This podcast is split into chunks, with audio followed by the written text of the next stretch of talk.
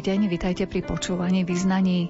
Dnes sa zameráme na opatrovanie ťažko chorých ľudí, na projekt venovaný vzdelávaniu študentov v oblasti získavania podnikateľských zručností i na keramikárske remeslo. Priestor vo vyznaniach dostane aj tradícia uctievania si svetých počas rôznych ťažkých období, ktorými ľudstvo prechádzalo. Reláciu pripravili hudobný redaktor Jakub Akurátny, majster zvuku Jaroslav Fabian a redaktorka Mária Čigášová. Vítajte pri jej počúvaní. Den, kdy lásko sněli z kříže za souhlasu věstných drah. Z rukou žen se stali mříže, mysl mužů svázal strach kdo zná moc a sílu slov a věd, ten má schopnost věřit v lepší svět. V den, kdy srdce stvrdla v kámen, lidé začali platit daň hád je více nežli amen a pravda nebezpečná zbraň. Kdo zná moc a sílu slov a věd, ten má schopnost změnit lepší svět. Ťažké ochorenia, ktoré si vyžadujú každodennú starostlivosť rodinných príslušníkov alebo opatrovateľiek sú v centre pozornosti projektu, ktorému sa venujú na Lekárskej fakulte Univerzity Pavla Jozefa Šafárika v Košiciach. Porozprávala nám o ňom vedúca projektu doktorka Zuzana Katreniaková. Projekt, ktorý má trošku taký možno zložitejší názov, využitie ekosociálnych a behaviorálnych intervencií v prevencii záťaže opatrovateľov osôb s Alzheimerovou chorobou, je je projekt, ktorý je podporený v súčasnosti vedeckou grantovou agentúrou Ministerstva školstva, vedy, výskumu a športu Slovenskej republiky a Akadémie vied. Riešiteľským pracoviskom tohto projektu je Ústav sociálnej a behaviorálnej medicíny Lekárskej fakulty v Košiciach.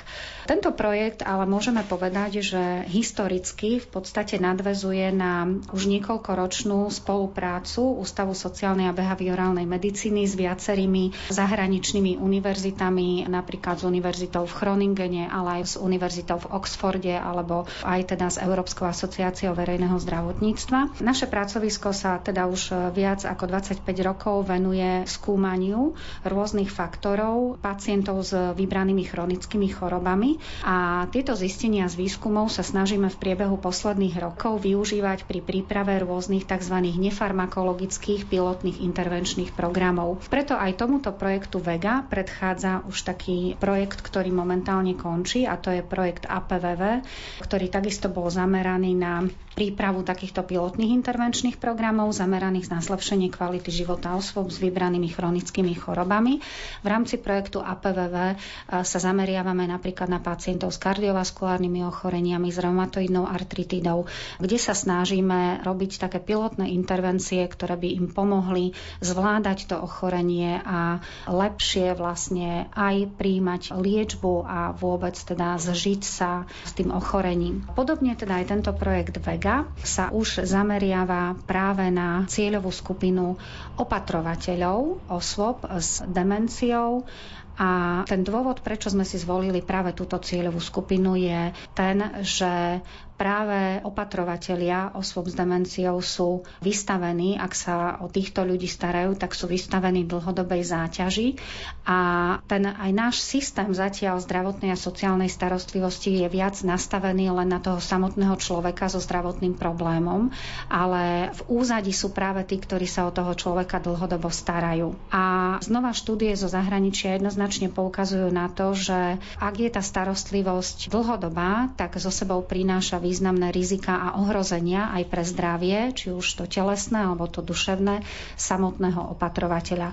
Preto by sme sa v našom projekte chceli zamerať a plánujeme sa v najbližších troch rokoch zamerať na podporu tejto cieľovej skupiny, teda jednak chceme e, zmapovať tú mieru záťaže, ktorej sú vystavení, či už opatrovatelia tzv. neformálni, teda tí najbližší príbuzní, ktorí zabezpečujú tú domácu starostlivosť, alebo aj opatrovatelia formálni, čiže odborní zamestnanci, ktorí sa starajú o ľudí s demenciou v rôznych zariadeniach, či už sociálnych služieb alebo zdravotníckých zariadeniach.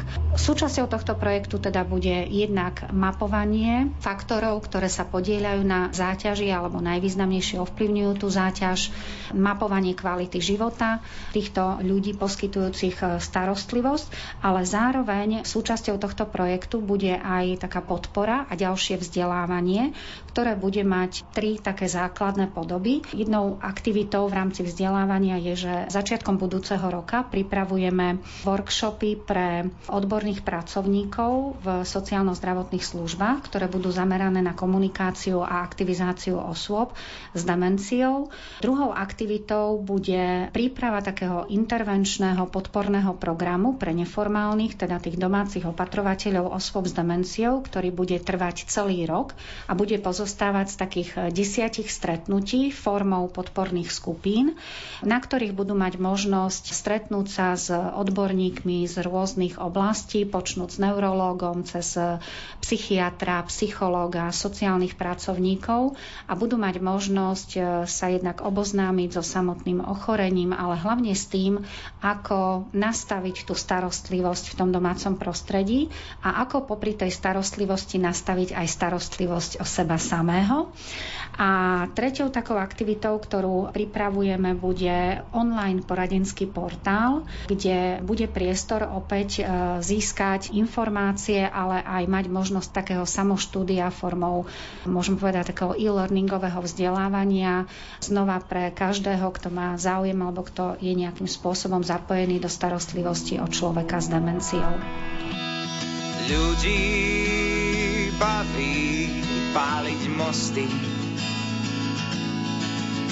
a stávať nové chladné skvosty. To, čo ostalo, je navždy zahrabané, no lákať nás to aj tak bude stále. Ja som proti.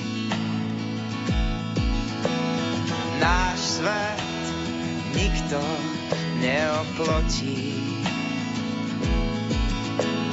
rozkúriť v peci a uvariť čaj, zapáliť sviečky a vychutnať raj. S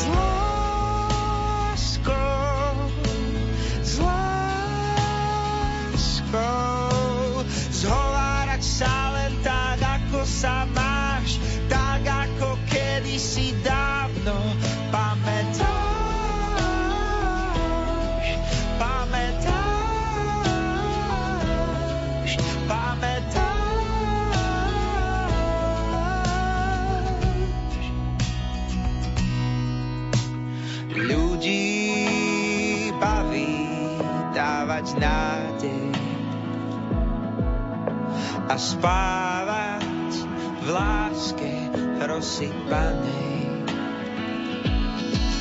To, čo ostalo, je navždy zahrabané, no lákať nás to aj tak bude stále.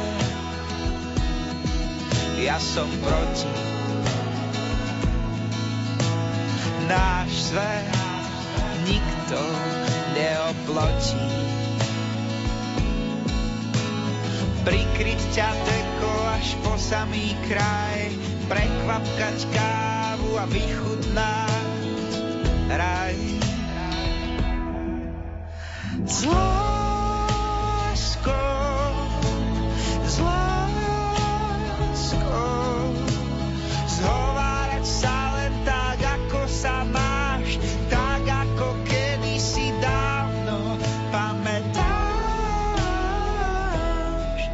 prvom projekte ste spomínali pilotnú intervenciu pre tie rôzne diagnozy. Čo konkrétne si má náš poslucháč pod tým predstaviť? Tie pilotné intervencie, ktoré pripravujú aj teda naši kolegovia ďalší z nášho pracoviska, sú predovšetkým e, intervencie, ktoré majú taký, môžeme povedať, jednak edukačný charakter a jednak charakter psychosociálnej podpory. Aby som to priblížila, ak ide konkrétne napríklad o človeka s kardiovaskulárnym ochorením, tak vieme, že ak je to povedzme človek s hypertenziou, teda s vysokým krvným tlakom, tak okrem toho, že má nastavenú nejakým spôsobom e, tú farmakologickú liečbu, tak veľmi dôležitú úlohu zohráva jeho vlastný životný štýl. Teda to, v akom rozsahu sa venuje pohybovej aktivite, ako sa stravuje, ako je schopný odpočívať. A práve tá edukačná časť je zameraná napríklad e, na vzdelávanie a na takú podporu a na motiváciu k zmene životného štýlu, k zmene správania sa vo vzťahu k zdraviu. Tieto edukácie budeme realizovať v spolupráci s psychológmi a v spolupráci s ďalším či už zdravotníckým personálom alebo priamo s lekármi. A tá psychosociálna podpora je zase práve tá časť tej intervencie, ktorá e, je orientovaná na to, ako ľudia s dlhodobým zdravotným problémom vedia e, žiť s tým ochorením, ako ho príjmajú, ako ho zvládajú, ako sú nastavení, čo sa týka spolupráce napríklad s lekárom. Takže je to taká snaha o to znova, aby sme v tej oblasti aj tých psychických potrieb a sociálnych potrieb tým ľuďom ponúkli nejaké možno také nové cesty, aký postoj by mali zaujať aj k samotnému ochoreniu, ale aj to, aby možno zmenili aj alebo nejako ináč si nastavili aj tú svoju sociálnu sieť, pokiaľ im chýba nejaká sociálna opora, lebo vieme, že všetky tieto ďalšie faktory naozaj e, veľmi významne ovplyvňujú potom práve to, aj tú progresiu toho ochorenia, čiže to, ako človek to ochorenie zvláda a v konečnom dôsledku jeho celkovú kvalitu života. Pokiaľ ide o ten druhý projekt, ktorý ste spomínali, že bude zameraný predovšetkým na opatrovateľov, ľudí s demenciou, čo bude konkrétnym e, výstupom po tých troch rokoch realizácie tohto projektu? Tých konkrétnych výstupov plánujeme viacero, ale tie, na ktoré budeme asi zvedaví najviac, budú, že ako tie naše pilotné intervencie zamerané práve na túto cieľovú skupinu reálne prinesú pozitívnu zmenu. Znova vychádzame z toho, toho, aké sú skúsenosti v zahraničí, kde je takýchto intervenčných programov už rozbehnutých vlastne oveľa viac.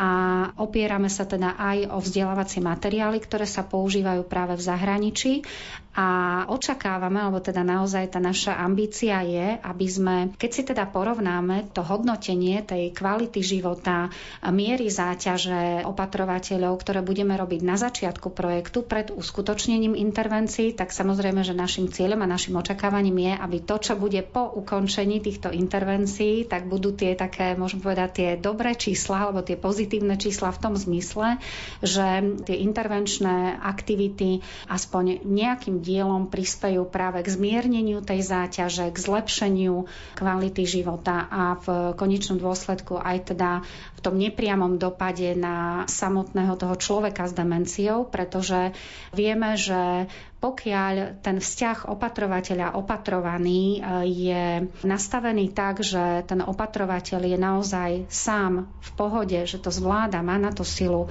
tak to samozrejme vplýva potom aj na to, ako ten opatrovaný znova zvláda to ochorenie. Čiže je to veľmi, veľmi dôležité, aby vlastne ten opatrovateľ čo najdlhšie vlastne mal dostatok síl poskytovať tú pomoc a tú starostlivosť aby to nebolo na úkor jeho vlastnej kvality kvality života a jeho zdravia. Hĺbka si dláždi cestu cez ľudské rany, cez ľudské detstvá. Skúša a nevie prestať z milosrdenstva. Chcem opäť čerpať je to len výška, nebojím sa jej, nech ma dvíha hore. Ak je to len výška, nebojím sa jej, nebojím sa jej. Ak je sa chcem vidieť ponad zore. Ak je to len dno, tak odraziť sa chcem z celej sily mojej.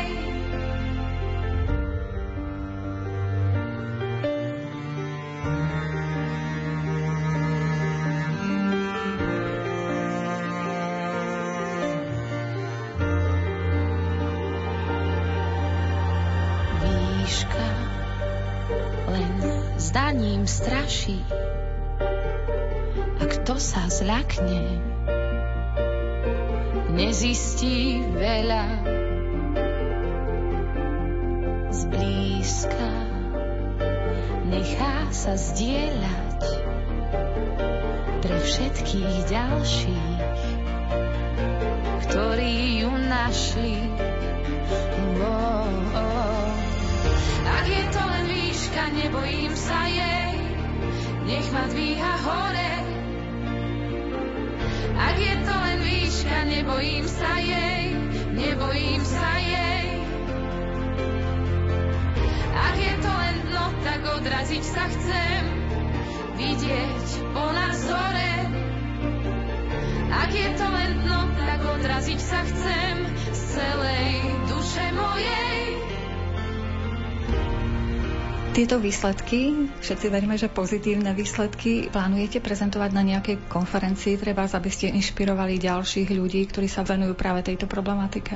Určite budeme hľadať viaceré možnosti, ako zviditeľniť potom tie naše výsledky, či už prostredníctvom nejakých mediálnych výstupov, alebo aj na odborných konferenciách. Naše pracovisko pravidelne organizuje aj odborné konferencie v oblasti verejného zdravotníctva, ale zároveň zároveň určite by sme radi potom možno tú našu skúsenosť eh, posúvali aj smerom na, na národnú úroveň, teda aj s výstupmi, ktoré by mohli znova byť inšpiráciou pre určité zmeny, či už v legislatíve alebo v nastavení nejakej možno finančnej podpory práve pre takéto aktivity. Možno naši poslucháči, keď počúvajú náš rozhovor a rozprávame o demencii, tak si povedia, aj tak liek neexistuje. Áno, je pravdou, že v súčasnosti zatiaľ ešte tá liečba je dosť v začiatkoch a nemáme účinný liek v zmysle, že máme liek, ktorý nám túto chorobu vylieči. Ale to je len jedna strana celého problému a zároveň je ale veľmi dôležité povedať, že v súčasnosti demenciu poznáme aj ako chronickú chorobu, ktorú ovplyvňuje 12 e, takých rizikových faktorov, ktoré ovplyvňovať vieme. A ak ich odstránime alebo ak minimalizujeme vplyv týchto rizikových faktorov, tak zároveň v istom percente sa nám darí znižovať aj riziko nástupu tohto ochorenia alebo aj riziko riziko zhoršovania tohto ochorenia. A z faktorov, ktoré možno sú také dôležité práve aj v našej populácii a na ktoré by sme mali myslieť alebo byť si vedomi toho, že ak nevenujeme im pozornosť, tak vlastne nepriamo sami vlastne otvárame ako keby tú bránu alebo zvyšujeme to riziko vzniku ochorenia, tak k takýmto rizikovým faktorom napríklad patrí neliečený vysoký krvný tlak, užívanie alkoholu, obezita. Toto sú rizikové faktory, ktoré ak od napríklad nášho stredného veku im nevenujeme pozornosť, tak môžu viesť aj k e, rozvoju demencie a potom aj v tom neskoršom veku stále je možné ten rozvoj ochorenia ovplyvňovať.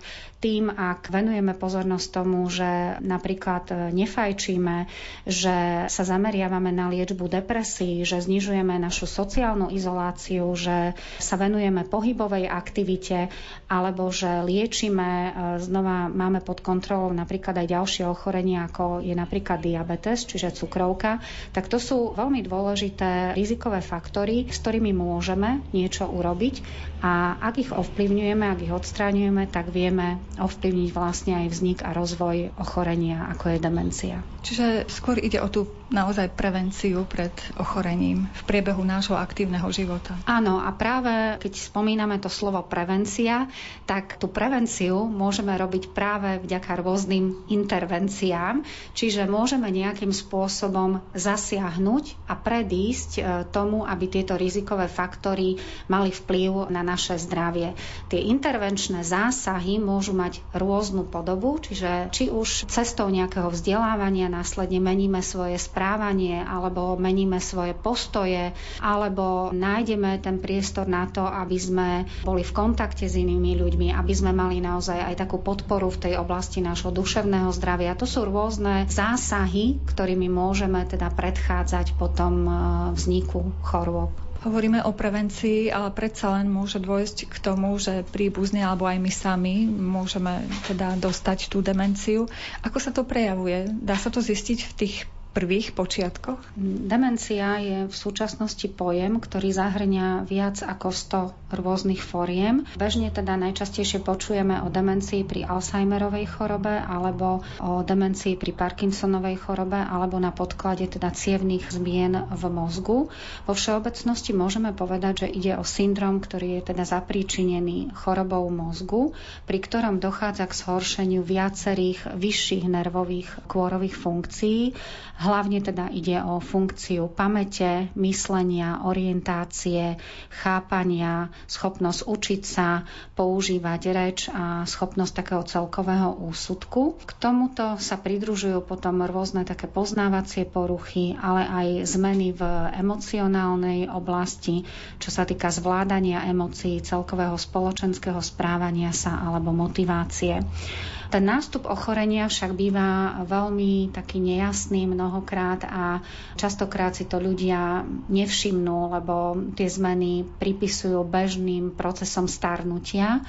Ale zase skúsenosť ukazuje, že zvyčajne e, od istého času aj ten človek sám vnútorne nadobúda takou ako keby neistotu, že niečo sa deje, alebo si to všimnú príbuzní, že začnú tieto prejavy, či už nejaké náhle zmeny v správaní, alebo práve v tých pamäťových funkciách. To, čo považujeme za veľmi dôležité, je, aby ak nastúpi takáto nejaká neistota, aby ľudia hľadali pomoc, najlepšie, aby konzultovali ten svoj zdravotný stav s neurológom alebo psychiatrom a aj keď možno na začiatku sa to neodhalí, ale aby sa dostali pod tú kontrolu lekára špecialistu, aby mohla byť včas nasadená aspoň teda tá liečba, ktorá je zatiaľ dostupná.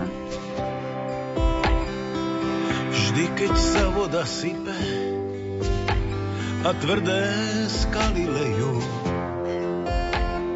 očiach sa mi zrazu oči všetkých detí smejú.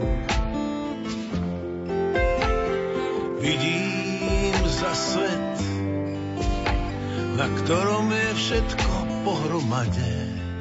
To veľké divadlo, kde všetci sedia v prvom rade. Kde čisté je čisté a sveté opäť sveté, kde láska patrí srdcu a srdce pláva v mede.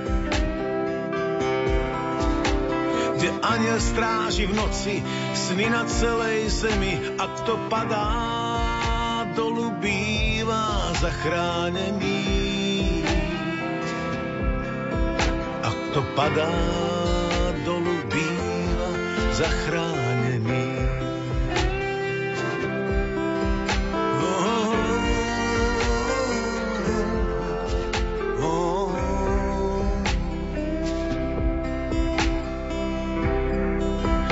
To za svet, na ktorý som prišiel, čomu som stále ďalej a k čomu stále bližšie. Z novín sa na mňa, na mňa Albert Einstein smeje, ako by vravel, čo bolo, nebolo, čo je, to nie je. To za svet, čo sa strašne zmenil. Býval som zhovorčivý, no teraz bývam nemý. Dávno je všetko inde, už neviem, čomu verím a srdce bez aniela váľa sa v tele ako v kontajneri. A srdce bez aniela váľa sa v tele ako v kontajneri.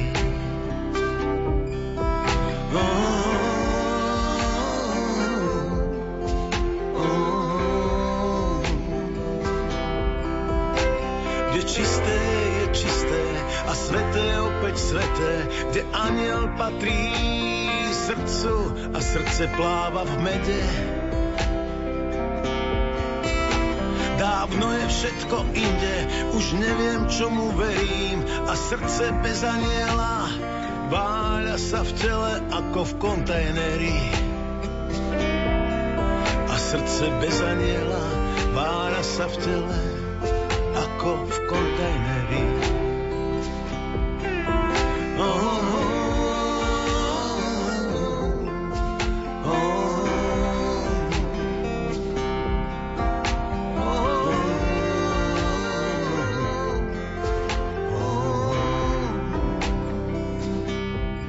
Podnikateľské zručnosti sú pre mladých ľudí potrebné, hoci nemajú v pláne založiť si firmu a podnikať. Zídu sa im aj v pozícii zamestnancov. S týmto presvedčením začali na Ekonomickej fakulte Technickej univerzity v Košiciach realizovať projekt, ktorý študentov obohatí práve v tejto oblasti.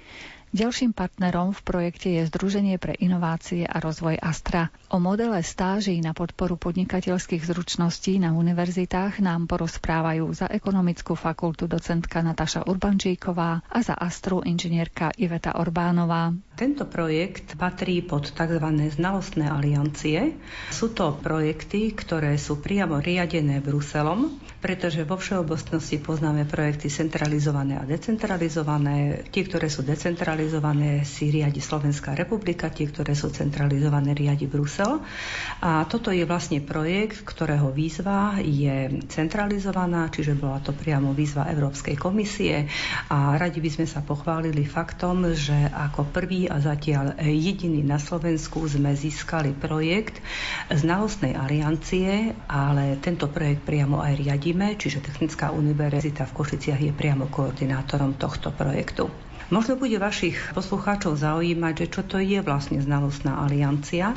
Takže znalostné aliancie sú nadnárodné štrukturované projekty, ktoré sú zamerané na výsledky, do ktorých sa zapájajú predovšetkým vysokoškolské inštitúcie a podniky. Znamená to, že vlastne Európska únia veľmi podporuje priamu spoluprácu univerzít a podnikov na vytváraní spoločných výsledkov, ktoré sú prospešné aj pre podniky, aj pre vysokoškolské inštitúcie. Preto vlastne cieľmi a prioritami tejto znalostnej aliancie je vytvárať nejaké nové inovatívne postupy vo výučbe a vo vzdelávaní, ale takisto veľmi podstatným cieľom, ktorý je práve cieľom aj nášho projektu, je prebudiť podnikateľského ducha vo vysokoškolských študentoch, ale nie iba práve u týchto vysokoškolských študentov, ale práve aj u vysokoškolských pedagogických pracovníkov.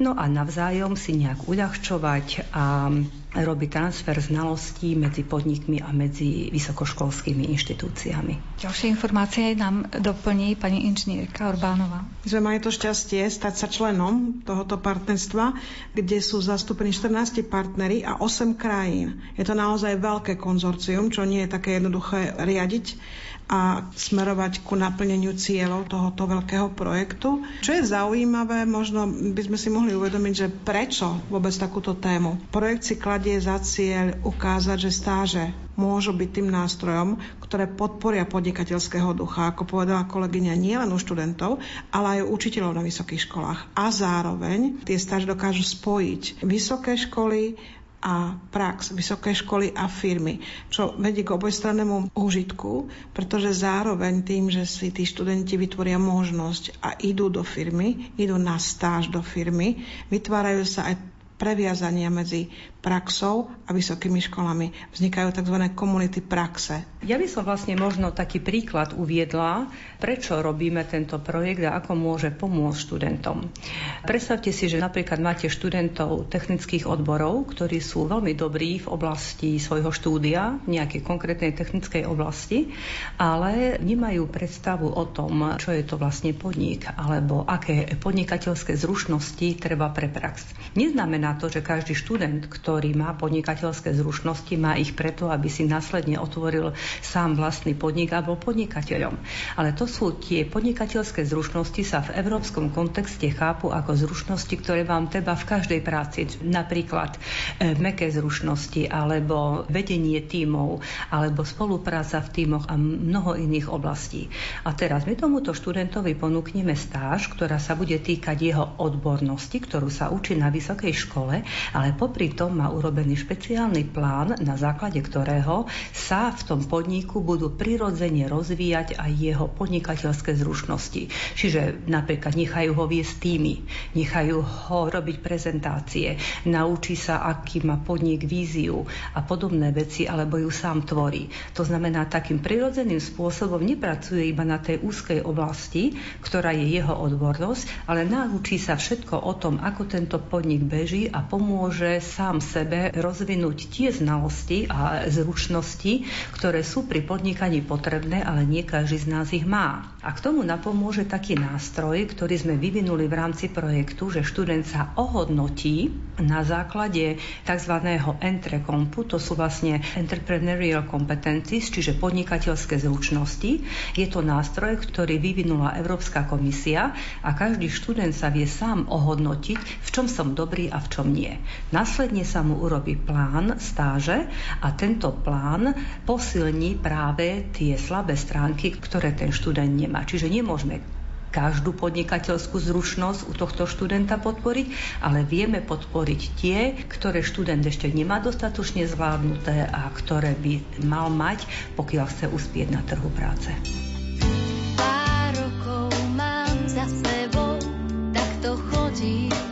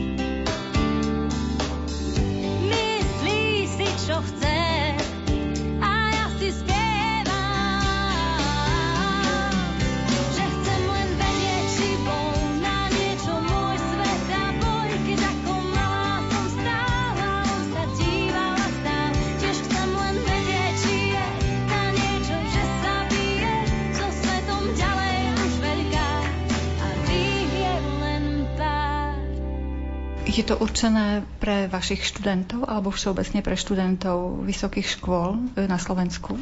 To je práve veľkým plusom tohto projektu, že je to určené pre študentov úplne všetkých odborov. Pretože tak, ako som spomínala, napríklad aj lekár. Lekár sa učí medicínu, ale dneska mu treba už aj veľa z manažerských zručností. Môže mať nejakú vlastnú ambulanciu a podobne.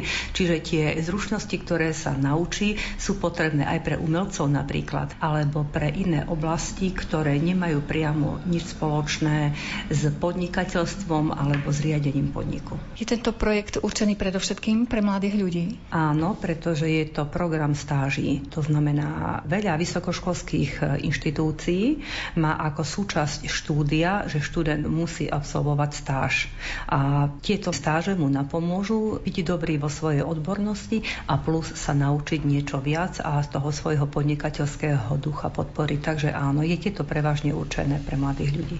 Áno, no my sa vlastne zameriavame na to, aby sa naši mladí ľudia naučili premeniť myšlienky na činy aby sa nebáli byť e, tvoriví, flexibilní, odvážni a tým, že sa dostanú do reálneho podnikateľského prostredia, nasajú atmosféru. Čo je takou zaujímavou črtou projektu, projekt a projektové konzorcium sa rozhodlo využiť nástroj hry na učenie, čiže máme tu gamification, ak použijeme angličtinu. A máme tzv. serious game, kde sa študenti skutočne môžu veľa naučiť práve o týchto zručnostiach, ktoré majú mať ako podnikatelia, aj keď, ako sme hovorili predtým, nemusia mať vlastnú firmu, ale sú podnikateľmi, sú súčasťou podnikateľského prostredia a potrebujú teda tieto meké zručnosti rozvíjať. Pomocou tej hry si uvedomia, koľko vecí ešte potrebujú povedzme dovyvíjať, čo si potrebujú ešte naštudovať, ktorým smerom sa majú uberať tak, aby ich profil kompetenčný bol naozaj dostatočný dobrý aj pre nich, aj pre firmu. To znamená pre nich, aby sa vedeli ďalej rozvíjať, boli užitoční firme a pre seba preto, aby dokázali vlastne budovať svoju kariéru postupne. Ako sa vlastne mladí ľudia dostanú k tej hre? Táto hra je súčasťou programu stáži. To znamená, najprv ten študent sa hodnotí na základe toho dotazníka, ktorý som vravela, potom sa mu urobí plán tej stáže a v rámci tej stáže on zároveň hrá aj túto podnikateľskú hru. Neznamená to ovšem, že táto hra bude len pre tých, ktorí budú práve na stáži. My napríklad na našej fakulte, na Ekonomickej fakulte Technickej univerzity v Košiciach, plánujeme plánujeme poskytnúť túto hru našim študentom e, v prvých ročníkoch štúdia. Napríklad máme predmety ako podnik a podnikanie a v rámci toho umožníme, aby študenti mohli získavať nové znalosti aj prostredníctvom tejto hry. Pokiaľ ide o termíny, kedy bude k dispozícii už táto hra študentom, aj to testovanie vstupné? Táto hra už je k dispozícii, je k dispozícii už v každom národnom jazyku a na webovej stránke projektu. Pokiaľ záujemca pôjde do slovenskej časti tejto web stránky, tak nájde tam odklik na danú hru a túto hru bude môcť hrať aj bez toho, aby bol časťou projektu, aby išiel na stáž a podobne. Hovoríme o stážach študentov v podnikoch, aby teda zistili, ako to chodí v praxi.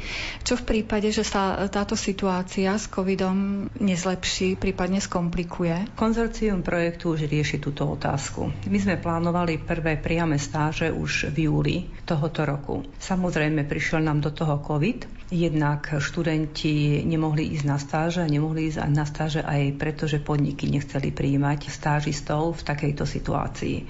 My sme sa nutne potrebovali s touto problematikou vysporiadať kvôli tomu, že projekt bol pôvodne plánovaný do konca roku 2020 a my sme mali mať 40 stážistov, ktorí odskúšajú práve túto metodológiu. Z toho sme mali mať 15 stážistov v zahraničí a ostatné stáže mali byť národné. Po konzultácii diskusiách s Európskou komisiou sme vyriešili danú problematiku tak, že partnery projektu budú mať na výber. Pokiaľ budú môcť byť stáže priame, tak študent absolvuje priamu stáž v podniku po dohovore medzi podnikom a študentom. Pokiaľ nie, tak prechádzame na model tzv. virtuálnych stáží. Tento týždeň práve začal prvý študent na našej univerzite virtuálnu stáž v Grécku. Prebieha to asi tak, že ten grécky partner má piatich stážistov, sú v neustálom kontakte, sú online, to znamená stretávajú sa aj ako týmy, dostávajú úlohy online, majú presne urobený program štúdia, to znamená, ten študent ich síce plní tie svoje úlohy na tom mieste, kde je, čiže vlastne na tom domovskom mieste, ale ten grécky partner, ten podnik sa im snaží vytvárať také prostredie, aj keď iba virtuálne, aby boli v kontakte s podnikom aj s ostatnými stážistami, ktorí na tej stáži sú. Zaspávam s pocitom, že zajtra príde deň, ktorý zmení náš život v jeden krásny sen.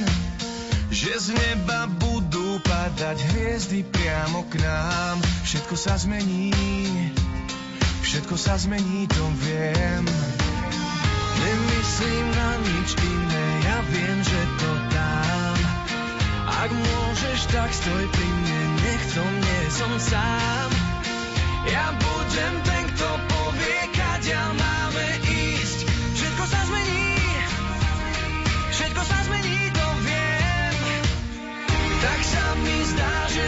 Všetko význam má. Život nás spojil, nič v ňom nie je náhoda.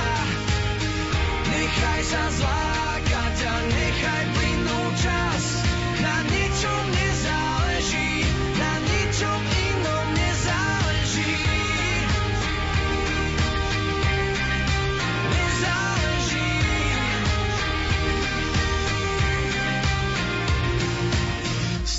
Stále sa pýtam, či to všetko zmysel má. Nič nie je nemožné, ak na to nie si sám. Ja chcem byť ten, čo z plných pľúci zakričí. Všetko sa zmení, všetko sa zmení, to viem. Nemyslím na nič iné, ja viem, že to dám. Ak môžeš, tak stoj pri mne, nech to nie som sám. Ja budem ten, kto povie, kadeľ máme ísť. Všetko sa zmení, všetko sa zmení, to viem. Tak sa mi zdá, že zrazu všetko význam má. Život nás spojil, nič ňom nie je náhoda. Nechaj sa zlákať. Predmety z keramiky boli v minulosti bežnou výbavou domácností. Našťastie keramikárske remeslo má stále svojich nadšencov a tak aj v dnešnej dobe si môžeme zaobstarať úžitkovú keramiku, ale aj umelecké diela vytvorené z keramiky. Obom týmto kategóriám sa venuje keramikárka Martina Švarc z Beniakoviec. Ja to mám už ako na plný úvezok, ako prácu. Ja som študovala školu užitkového vytvarníctva keramiku a viac menej od školy sa stále venujem s prestávkami, lebo som aj mama dvoch detí, takže som sa k tomu vrátila a som sa rozhodla, že normálne naplno sa tomu budem venovať a aj sa snažiť tým uživiť. A dá sa uživiť? Vyzerá to tak, že už sa aj dá, ale sú mesiace a mesiace samozrejme. Treba sa ale otačať, aby sa to dalo. Nie je to jednoduché, ale snažím sa. A ak by sa niektorý z našich poslucháčov rozhodol tomu venovať, kde má začať?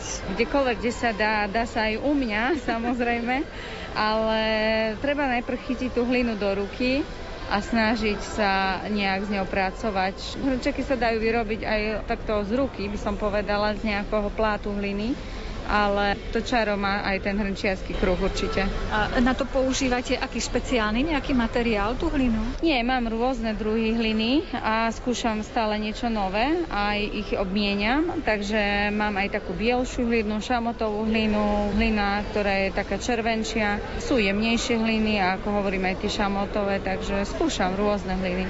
A k tomu treba ešte zrejme vypaľovaciu pec. Samozrejme, to je na elektrínu, normálne pec, kde sa to páli na ten prežach, väčšinou tých 1020 celú noc pálim a potom sa to naglazuje a znovu sa to páli na tých 1100 stupňov aj viac. Záleží od glazúry. Čiže pravíte, že všetko možné sa dá z tej keramiky urobiť? No ja sa venujem viac menej, aj som sa v predošlých rokoch venovala viac figurálnej tvorbe. Také nástené väčšie objekty, figurálne veci, aj rôzne stolové lampy a veľmi ma to baví.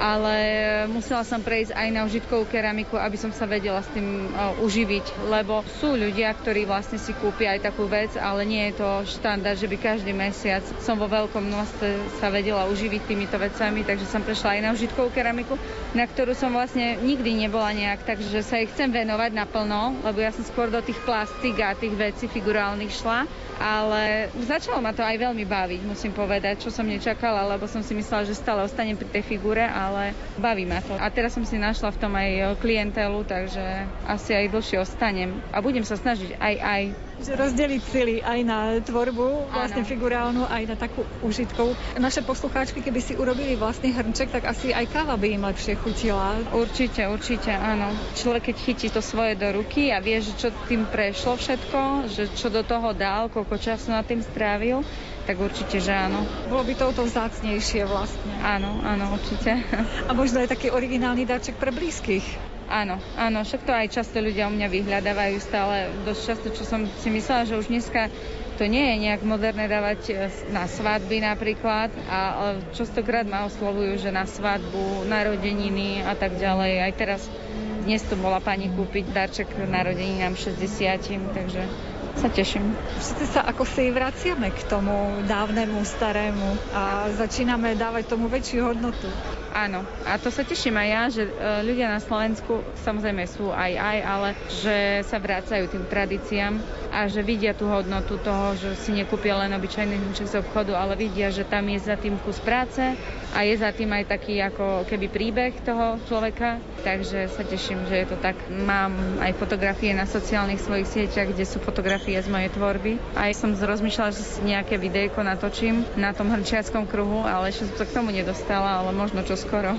A prečo práve keramika vás tak oslovila?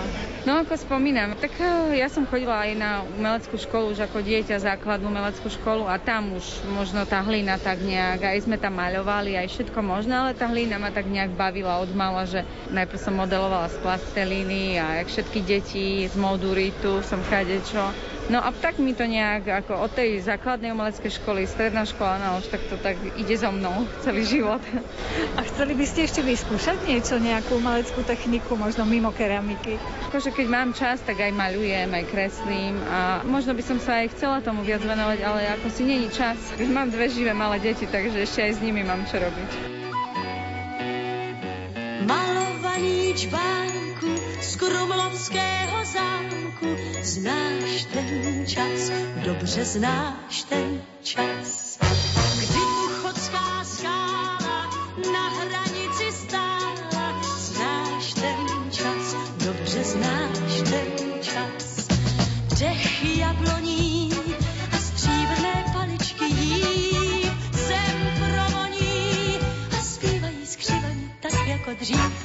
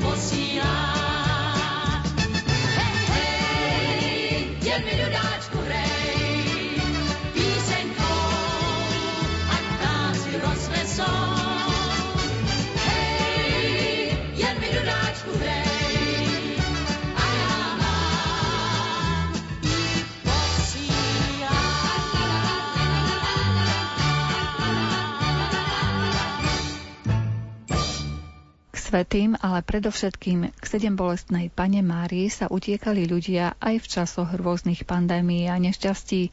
Dokumentujú to rôzne obrazy a súsošia morových stĺpov, ktoré zobrazujú Božiu Matku.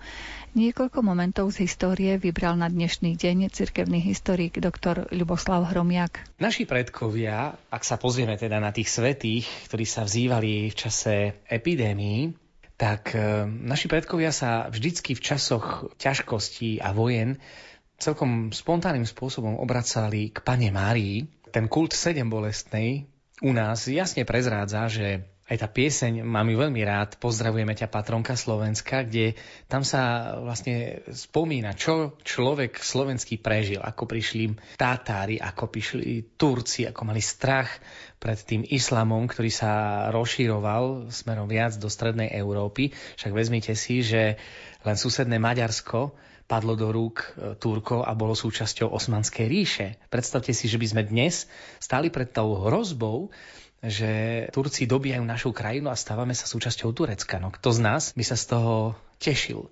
Takže ten strach, ktorý bol znázornený aj na maľbách, na oltároch, kde nepriatelia Kristovho kríža sú stvárnení ako Turci so svojimi turbanmi, ten strach tu bol blízky. Vezmite si tu blízka Dobšina, bola ohrozovaná Turkami, južné časti Slovenska.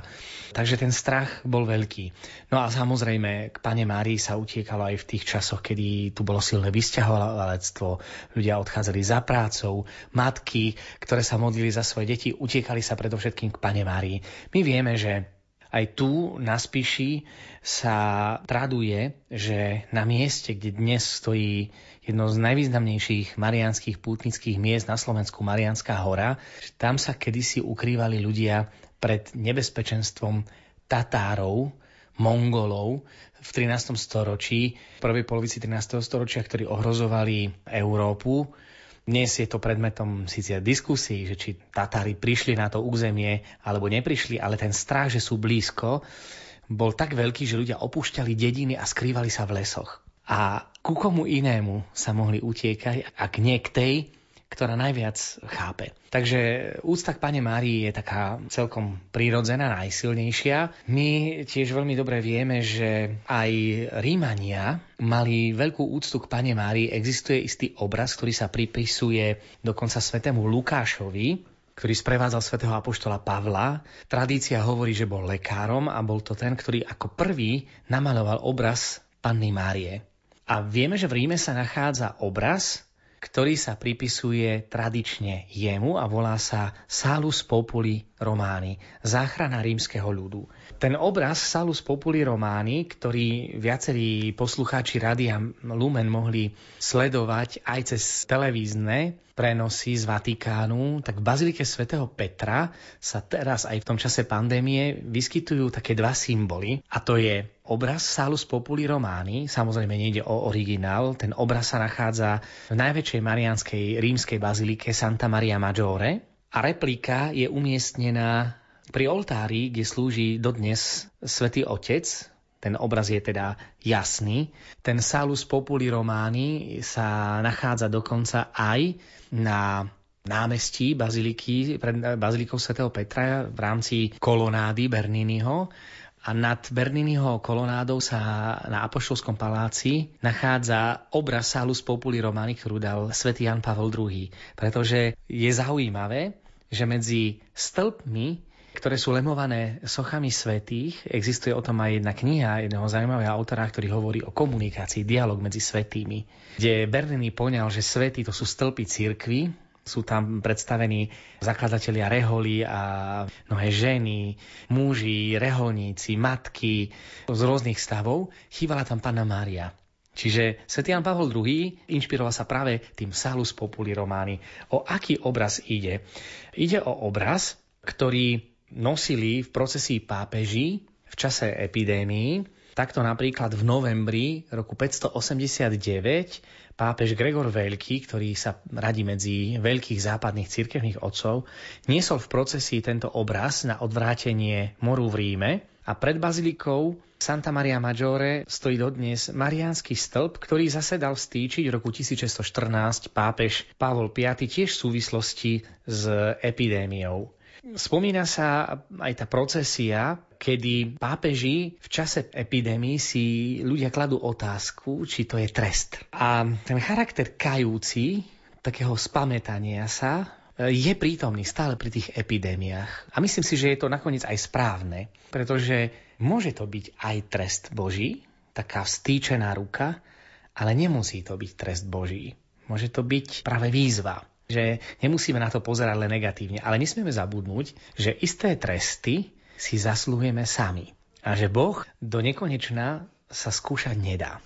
A je vidieť, že v čase tých pandémií, epidémií, ktoré zasahovali veľké populácie Európy, pápeži dali tomu charakter kajúci. A aj pri nesení toho obrazu Salus Populi Románi pápež vyzval k veľkému pokániu. V stredoveku to bolo úplne bežné, že dokonca sa robili aj procesie, kajúce procesie, boli dokonca tzv. flagelanti, ktorí sa bičovali dnes si to nevieme vôbec tieto formy askézy ani len predstaviť, ani neviem, či ich celkom chápeme, ako si človek sám môže spôsobovať utrpenie, ale vieme, že aj v súčasných e, moderných dejinách máme svetcov ako svätého Pia z Pietrelčíny, alebo blahoslavená Madre Speranza z Kolevalenca, alebo Dondolindo Ruotolo, ktorý nesie ťažkú tašku ako akt pokáňa, odprosenia za hriechy ľudstva. Keď sa vrátime teda ešte do obdobia ranného stredoveku, kedy za čias pápeža Gregora Veľkého dokonca niektorí hovoria, že ešte je to starovek. Niektorí historici hovoria dokonca, že práve smrťou Gregora Veľkého končí starovek v roku 604. A u neho je tam prítomné, že dáva charakter takej kajúcnosti, vyzval ľudí na 9-dňovú pobožnosť kde vyzval kresťanov, aby odprosovali za svojimi hriechmi verejnými procesiami. Potom počas troch dní sa konali osobitné procesie v Ríme. A tento pápež Gregor Veľký bosí v sprievode kajúcníkov v kajúcom rúchu s obrazom Salus Populi Romány kráča v procesii od baziliky Santa Maria Maggiore, o ktorej sme si hovorili, že tam sa nachádza ten originál Salus Populi Romány, k bazilike svätého Petra vo Vatikáne. A keď prechádzal cez most nad riekou Tiber, mal videnie svätého Michala Archaniela, ktorý sa vznášal nad anielským hradom a videl, ako svoj meč vložil do pošvy, čo znamená, že nešťastie sa končí. A svätý Gregor veľký pochopil, že morová epidémia sa skončila, padol na kolena a zvolal k svätému Michalovi Archanielovi, ktorého takisto vzývali v čase epidémii, oroduj za nás u dobrotivého Boha. Takže tu nám máme konkrétny príklad toho Salus Populi Románi. Tak, ako to vidíme v Ríme, táto tradícia je prítomná aj u nás. Stavali sa neraz morové stĺpy. Jedným Konkrétnym príkladom sú aj morové stĺpy v spiských mestách. Máme to aj v spiskom podhradí, kde nazývame teda morové stĺpy, ktoré sa stávali s prozbou o odvrátenie moru alebo nejakej inej epidémie. Samozrejme v Košiciach sa nachádza veľmi krásny morový stĺp, jeden z najkrajších v Nitre. Takisto máme viaceré morové stĺpy, kde môže byť znázornená alebo Panna Mária, alebo Najsvetejšia Trojica, kde pri tej Najsvetejšej Trojici sú potom znázornení svetci, ktorí súvisia s morovou epidémiou alebo s inou epidémiou, čiže sú to ochrancovia proti nejakému nešťastiu. Relácia doznieva, no v rozhlasovom éteri zaznie ešte raz v repríze v sobotu o 14. hodine. Pod jej prípravou sú podpísaní Jaroslav Fabián, Jakub Akurátny a redaktorka Mária Čigášová. Ďakujeme vám za pozornosť a želáme vám pekný deň. S pustlom kostolíku svieca hasne, do tmy sa schúli niečo krásne, ticho sa cíti náhle prázdne modlitby zhasli. Posvetný priestor len šerom zýva, z oltára sa na nás matka díva, zapadlá prachom v úcte skrýva. Lásku a údiv. Kráčam k nej s bázňou trochu smelý, zotriem jej z čela prach šedobiely, zapálim sviece, čo nezhoreli nech presvietia prázdno